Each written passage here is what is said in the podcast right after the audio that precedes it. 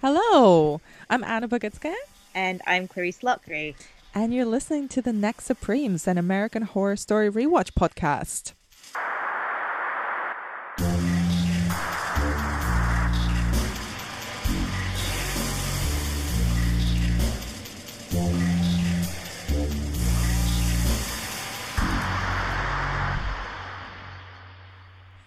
So, this is going to be our first episode, and we're going to be talking about AHS Murder House, the pilot. Yeah, it has no name. It's just the pilot. We're aiming overall to keep these episodes about half an hour long, but because there's so much happening in this one, and there's so much happening in every first episode and every last episode of each season, those might be a little bit longer. So, what's the first episode about? This is the from the uh, official American Horror Story Wikipedia, so you know it's the the best description there is. It's legit. The, it's legit because also we're really lazy and can't be bothered to write our own synopsis. So, the Harmon family moves from Boston to Los Angeles to recover from Mother Vivian's miscarriage and Father Ben's infidelity with one of his students. Their daughter Violet starts at a new school only to be terrorized by a group of girls. The family deals with intrusive neighbors Constance and her daughter Addie, who has Down syndrome, along with Larry, a previous homeowner who set fire to his entire family. Fun, cheerful. In the same vein as the pilot episode itself, that synopsis is a lot. I know. I feel like reading that, I was like, this is only covering about, I don't know, 20% of what happens. Doesn't even mention Tate, quite a big part of this episode. We're doing this bit by bit, so we're only letting ourselves watch an episode at a time before we discuss it, which is taking up all of my self control. What did you think of the pilot watching it again? Yeah, I'm trying to put myself in the shoes of someone who would have been watching this for the very first time, or I guess me when I was watching it for the very first time and had no idea what American Horror Story would be. And it is really interesting because the pilot is really quite out there. It's a it's a lot in terms of the the subjects that are being covered. You know, miscarriage and self harm, and someone having violent thoughts about wanting to to shoot his classmates, which is Tate, of course, Tate. Um, and and the horror and the the blood, and it's like it's it's sort of not even that campy. And I guess all of Murder House is sort of seems very dark and and straight compared to everything that happens in every subsequent season. Yeah, I agree. It's it really took me back to watching it for the first time when it was playing straight.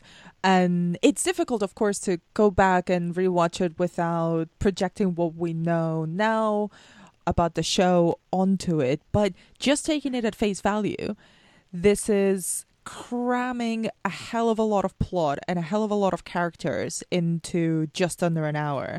So I was really struck by just how much work it was doing in terms of literally forcing ev- almost every single character that would eventually appear in the series into this episode. And that created some, I think, unintentionally funny moments when characters just erupt onto the house or onto the scene and lay out their entire backstory without anybody actually asking them about it.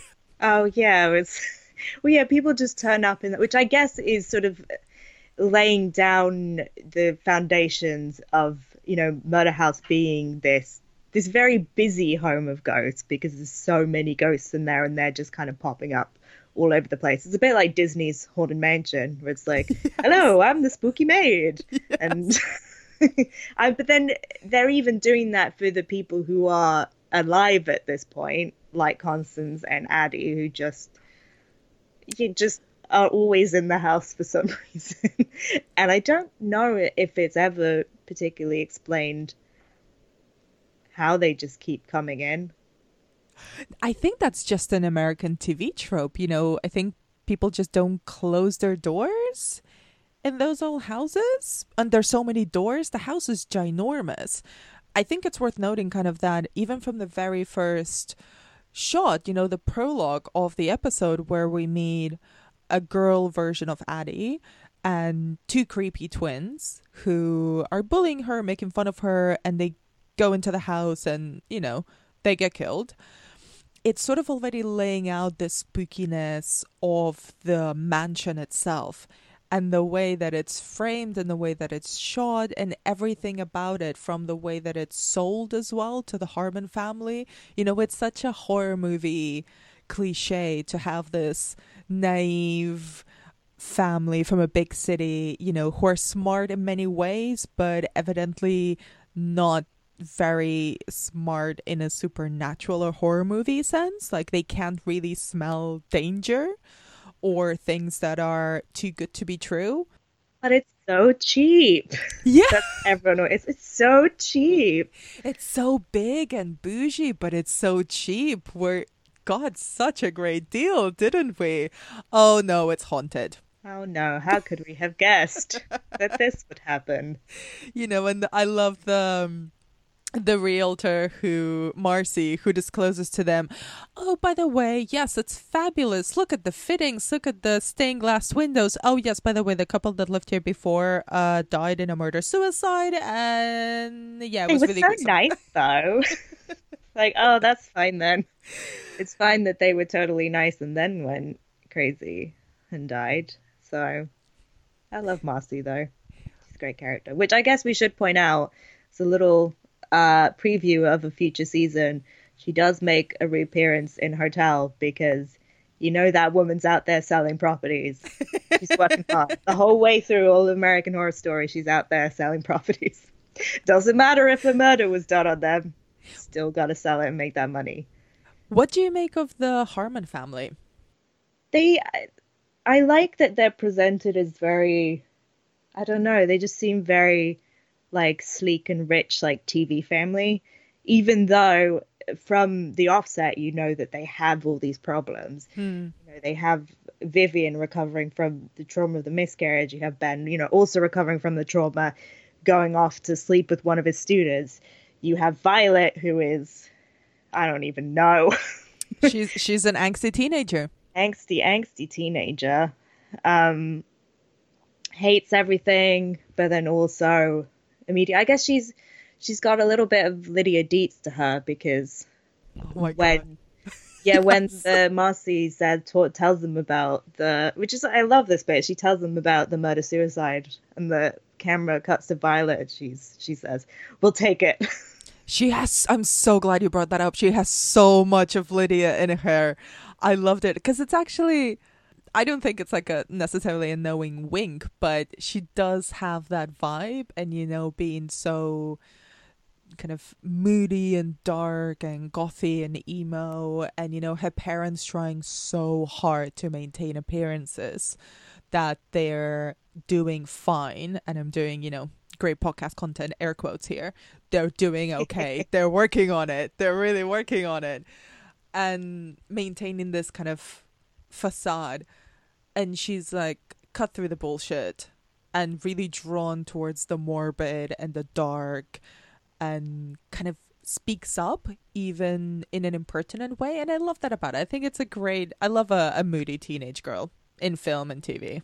and she wears big hats. Which seems to be the. I like how they styled her as a, you know, she's not a goth. She, she dresses kind of like a, I don't know, like a '90s teen. She has sort of those ankle length dresses and cardigans, and the big hat. But she has the big hat, which I think is the indicator of the pink black brimmed hat. It's like, oh, that person loves a loves loves a ghost story, loves a little bit of morbidity. Yeah, and she fits right in as well with Tate, who we didn't mention in the synopsis, but who were introduced pretty early on as one of Ben Harmon's new clients in his new LA um, house therapy office. And Tate is literally looks like a discount Kurt Cobain. Oh yeah, and when he's talking to music with Violet, she's like, "Should we listen to Morrissey because he's such a loner and he hates the world?" and then he's he says, "Oh, have you got any Kurt Cobain?" that is some beautifully stereotyped writing from these two teenagers. But I guess it is realistic in a sense that these sort of like you know, these dumbass teens who are trying to be edgy would think Morrissey and Kurt Cobain are absolutely like revolutionary, cool, niche musical figures. The first introduction of Tate is in a psychiatrist's office, and we know nothing else about him. And he instantly starts going into his darkest fantasies. And this this is such an it's mostly an American phenomenon, isn't it? Kind of the the disaster of school shootings, and we get this cut to Tate decked up in black and going through the hallway, and just that image, which isn't violent, but it instantly conjures up the exact uh, idea of a school shooting, and the fact that he's talking about this kind of with such a glee and such a ferocity already makes him quite a menacing figure, don't you think? Yeah, and I th- I found it really interesting going back to see, you know, in I don't know, is it like in 2011 obviously school shootings were a thing that was happening, but the fact that since that time they've only increased in frequency and they've only become a bigger and bigger part of American sort of the American society and the American mindset um, and it's become a bigger and bigger part of the conversation, I guess. So I I think it's that's what is so odd about Murder House to me is that I think the inclusion of those fantasies is I don't know, it was kind of like in the pilot, it's sort of Ryan Murphy trying to be edgy at a time when maybe that felt more acceptable to include and are just like, oh, I'm trying to be edgy and push the boundaries away. I think now it makes me feel a little uncomfortable. Hmm but I understand that you know it was 2011 and it it wasn't such a I don't know it's hard because obviously they they were happening in 2011 but I think mm. like in the past few years it's become just more and more frequent to the point that it's it's sort of it's such a huge wound in American like in the sort of American the fabric of American culture. It's this giant gaping wound. And I think I don't know if you could I don't know if Murder House could be made in 2020 really. Yeah, it's kind of like the other film that I was thinking about as I was watching this is actually Heathers. Mm. Partly because both Violet because of the smart but sort of not really fitting in and kind of angsty and a bit depressed and gothy teen girl, but also the figure of Tate really reminded me of Christian Slater's character in Heathers and the fact that he is so alluring and charismatic. And I think that a lot of it is down to Evan Peters as an actor, but he is scary. You know, there's his face, even the fact that he is so young and so handsome in this season. He was not a teenager when they were making this, but he's very young and he does look like quite cherubic with his blonde Kurt Cobain hair and his ripped jeans and stuff. And then he's talking about and visualizing and verbalizing these horrible scenarios that now in 2020 seem even more triggering because there's just been, like you said, such a succession of them. I think in retrospect, Tate Langdon becomes an even more scary figure than maybe he was in 2011.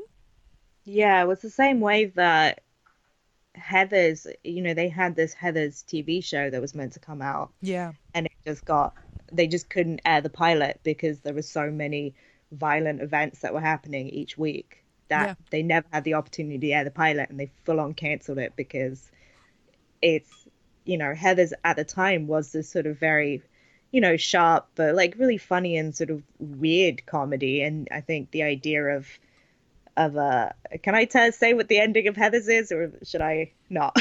I mean it's it's it's thir- it's over 30 years old. I think yeah, spoilers yeah. for Heathers. Sorry, spoilers for Heathers. But you know, the idea of of this kid coming in with, you know, strapped to dynamite was just like kind of ridiculous and absurd and was meant to be more of a metaphorical representation of you know hatred and, and simmering tension within like you know school social circles and it, yeah, it is weird to go back to watch Heathers now, and it's like that that image has inched closer and closer to reality. Uh, yeah, I think it's great to bring up Heathers because Heathers and this season of American Horror Story sort of both both exist very much in their own time, and I think they could not be taken out of their time. And I think if if someone is watching this for the first time, I think maybe it's good to keep that in mind of like when when this was made and that this was not made in 2020. Yeah, agree. A lot of the pilot episode is kind of laying out the basic premise, which we've discussed, and a lot of the characters that are going to be the leads of the show.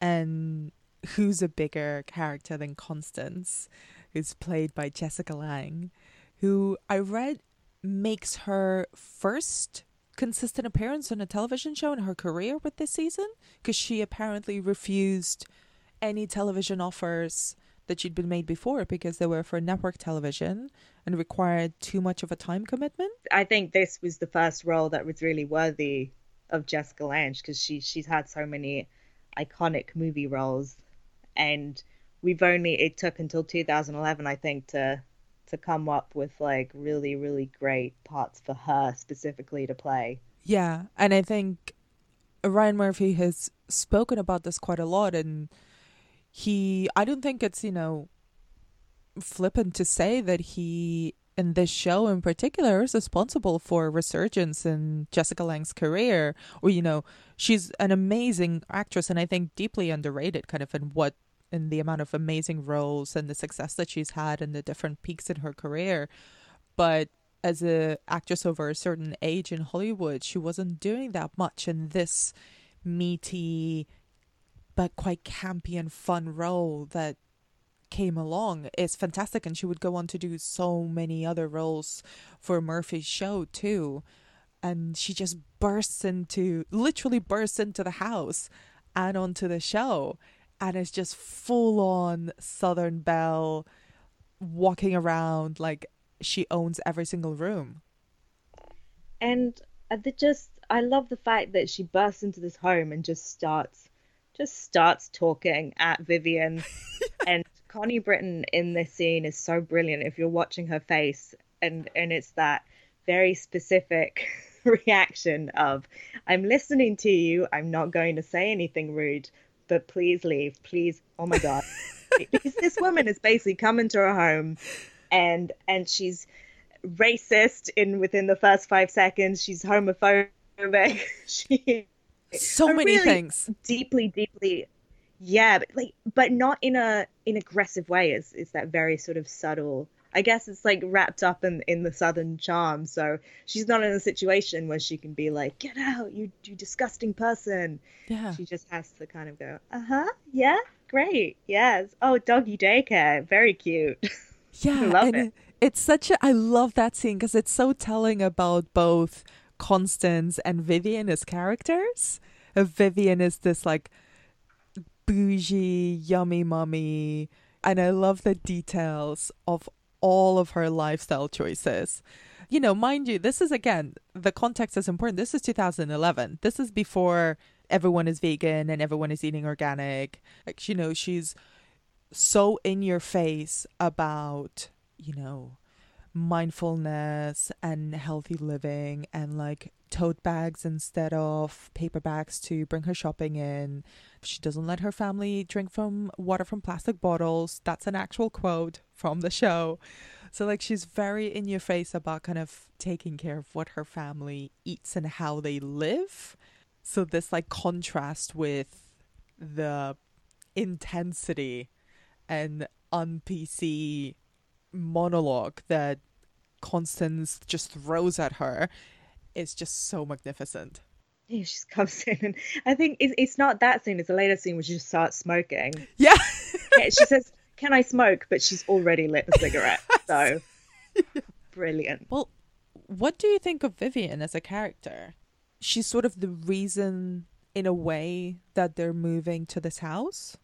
I think she in this season is the one character that you do really root for. I guess Violet to some extent as well, but as much as she is a little bit of that stereotype of like you know upper middle class mother, like very fussy about everything.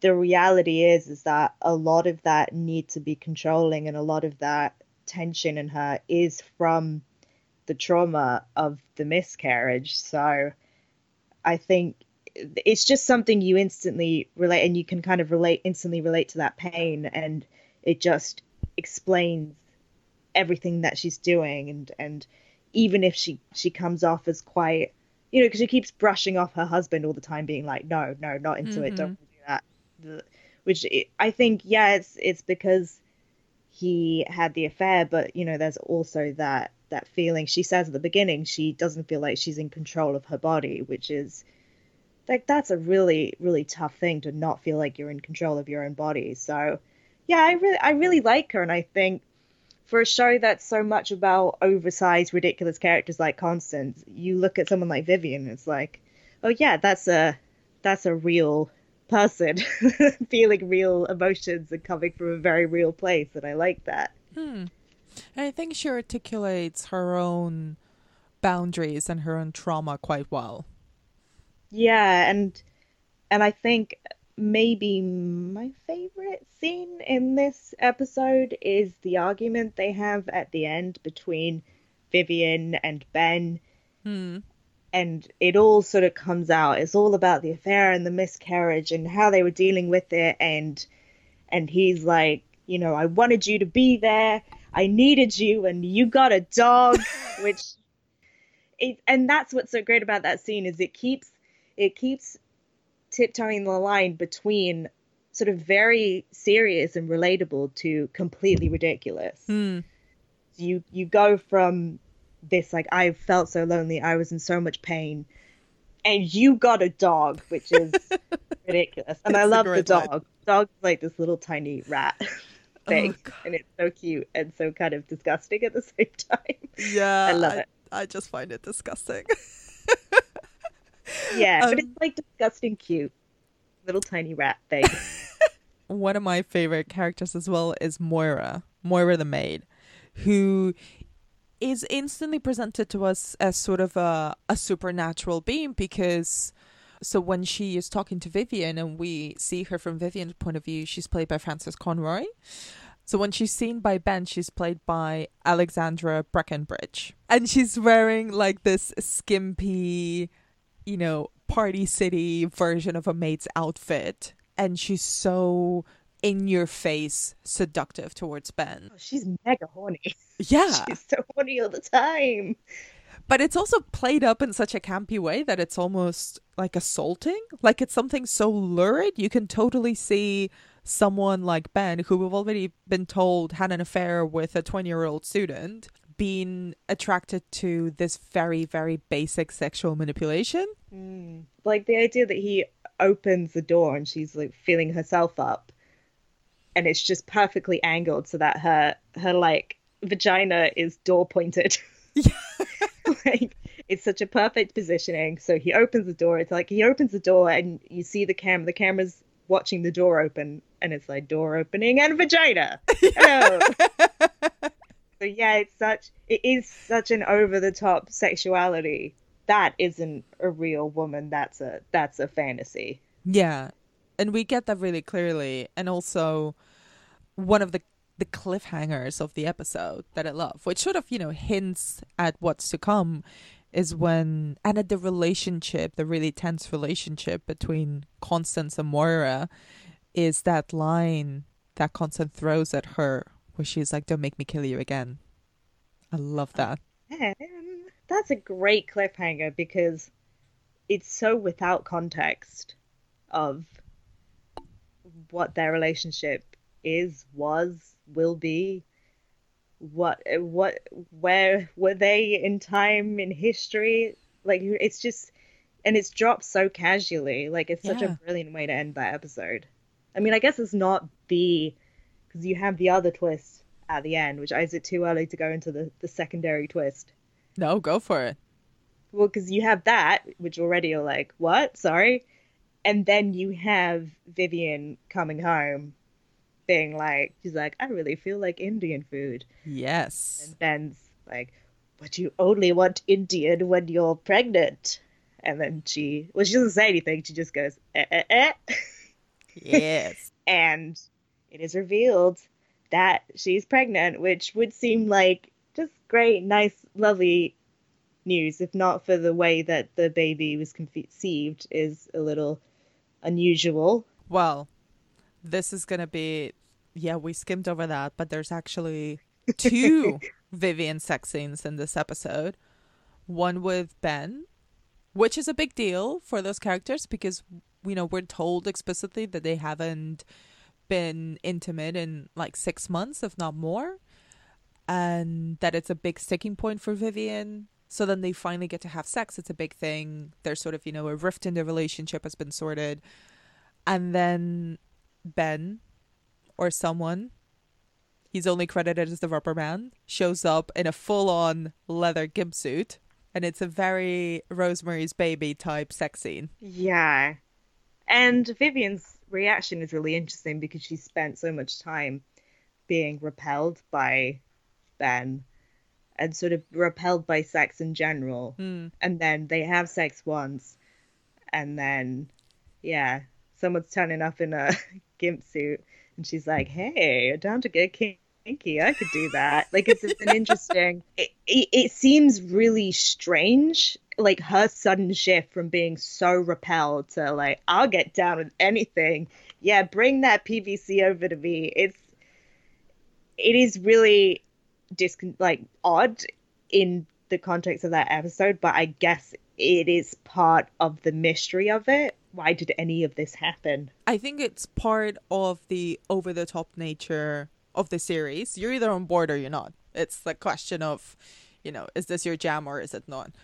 Yeah. But then it's also kind of the the pressure of setting up everything in the pilot, which is why I tend to always dislike pilots in general and kind of give them give a series the benefit of the doubt if I don't enjoy the pilot. They usually suffer so much from having to cram in so much information. I think the weirdness is on purpose and I think maybe you're meant to feel a bit strange about the whole scene because you Hmm. don't and her reaction to it of like why is she so suddenly, you know, down to clown with this situation. down to clown. I don't know why I said down to clown, but you know, she's like very. She goes from being very, very not down with it to very, very down with it, and I think we're we're meant to feel a, a bit uncomfortable with that Mm. because it, it she doesn't quite seem like this. Like she doesn't seem like the same character in that scene, Mm.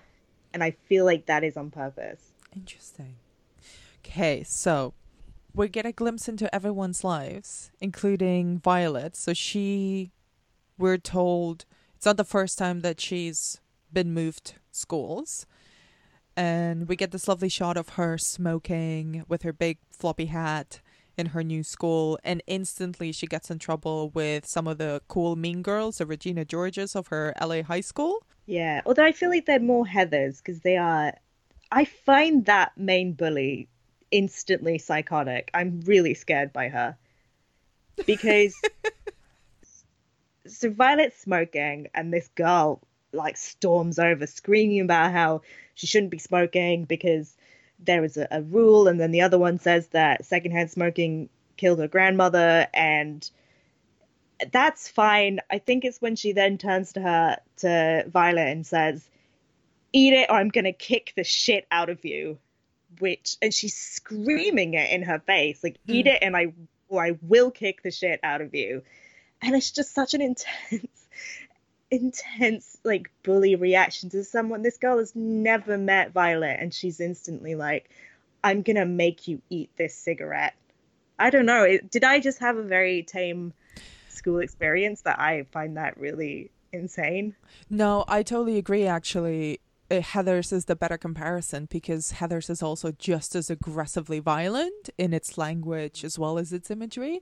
But um, I mean, I've been bullied by girls like that. That seems entirely realistic to me.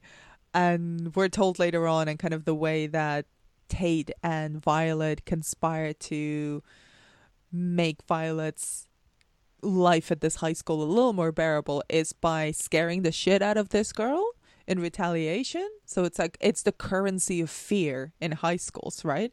It's like this girl who is a total psycho is just sniffs out someone who's new and knows instantly that she she has to overpower her and she needs to make her afraid of her. And Violet gets in her face because she isn't afraid of her. She's just like an an, an annoyance because, you know, we're told that well, she's got bigger shit she needs to deal with, but also it's not her first bully. Mm, Which is quite sad. yeah, and she's a very convincing fake drug dealer. yeah. She strolls up and she's like, "Hey, I've got the cool shit, the cool drugs that you need because I'm a drug dealer. So come to my house. Yeah, I've got a hat on. I totally deal drugs. Yeah, these Defo come to my house. best drugs there are. You've never seen such good drugs. Wow, amazing. then she has, she's like, I, I had to show my tits to a guy at the wharf to get this cocaine. Which, I think if you, I would like to enter inside Violet's brain at that moment as she's coming up with these lines of dialogue of like, I have to be a cool drug dealer. I I showed my tits to a guy down at the wharf. I mean, all of it is just so ridiculous. But you know, then cue the only really scary scene in the episode. The really straightforward horror scene of the episode is Violet taking this girl down to her basement and Tate wearing the normal people scare us t-shirt, might I add. Uh normal people are scary t-shirt, sorry. Kind of proceeds to like lights are flashing. It's very jump scary and he's sort of just yelling and jumping on this girl and then we get a flash of something else. Yeah, teeth and claws and maybe kind of feathers a little bit. Mm, intriguing. I mean, that's the thing that really made me want to watch the next episode. Gotta be honest. I'm like, oh yeah, this is the spooky shit that I'm here for. Again, it's it's dropping those those very weird things completely out of context, which I think this pilot's quite good at. Hmm. And you see that, you see that flash of whatever that thing is, and instantly you need to know what it is. I need to know what that thing is immediately, otherwise I will not be able to sleep at night. So I think we've covered most, if not all, of the things that happen in a pilot. There's a lot. And one of the things that we thought would be fun in doing this podcast was to have picks of some of our favorite bits, things that reoccur consistently over American Horror Story, and give us a chance to revel a bit in what we love about the show. So, I mean, the dialogue is incredible. What would be your top quote for the episode? my top quote is mostly about the way it's delivered, but it's when Dylan McDermott goes, I screwed up! And it's like, it goes up like six octaves. And I don't know, I like, I, I know I screwed up on its own, it's not an iconic quote, but the way hmm. it's delivered is. How about you? I think my favorite is when Moira, when she's talking to Ben, so she's all sultry, over the top, ridiculous, sexy. She's like, Your wife's not home. She's probably at Pilates. And it just made me crack up so much. Great. Was she actually at Pilates? Did we? We never that. find out, but I just thought it was such a good jab at Vivian. She probably was at Pilates. there are several things that always happen in an American Horror Story episode, and there's always a naked man. There's Oh. a male nudity is much more privileged in American Horror Story than female nudity is, and for that we're grateful. Very grateful. Thank you, Ryan Murphy, wherever you are right now. Hope you're having a nice time. So what's the what's the top naked man moment? Well, there's just one. There's like, mm, is there one naked? Do we see multiple butt, or just single butt? Just single butt, I think, in this Yeah. one. Well, it's one of the best naked man moments of the show overall, which is it's just Ben Harmon masturbating over a desk while looking out the window and crying because The saddest wank in television history. sexy Moira. This is after the door vagina incident, Yeah. and he's so overcome. I just hate that he's masturbating over a desk. yeah, it's just really sad. It's a real Charlie Brown moment for Ben there. I'd agree with you. I was going to say when he sleepwalks naked and turns on the fire and just looks into the fire naked. Oh, true. There is butt there as well. Yeah. There's multiple butt of the same man. Multiple butt of the same man. Yeah. Okay. Then in every episode, there's always a winner in a sense because a lot of the underlying dynamics between all the characters are always about taking power and competing with one another to one degree or, or another. So, who is the MVP of this episode? It's hard because we've got several sort of strands of competition being set up. I feel like Constance is definitely winning her round. But then I think, well, I guess not Tate, because at the end of the episode, Violet's so horrified by this basement prank that she says, like, get out of my life, I never want to see you again. So maybe he's not winning. But he he seems quite pleased with himself through this whole episode, so he's doing something. I don't know. How about you? I don't know. It's hard. How about you? I want to say for the whole episode, Constance, just because she's the only character who knows more than anyone else.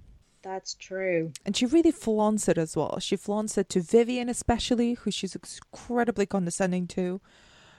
And she knows the nature of everyone. And she knows the house more than anyone. And just kind of the way that she carries herself just exudes this knowingness about her that I find really creepy and also extremely interesting. Yeah, I agree. I think you're right. The American Horror Story takes place overall over, across many decades, and Ryan Murphy loves to sort of go back and forth between the decades.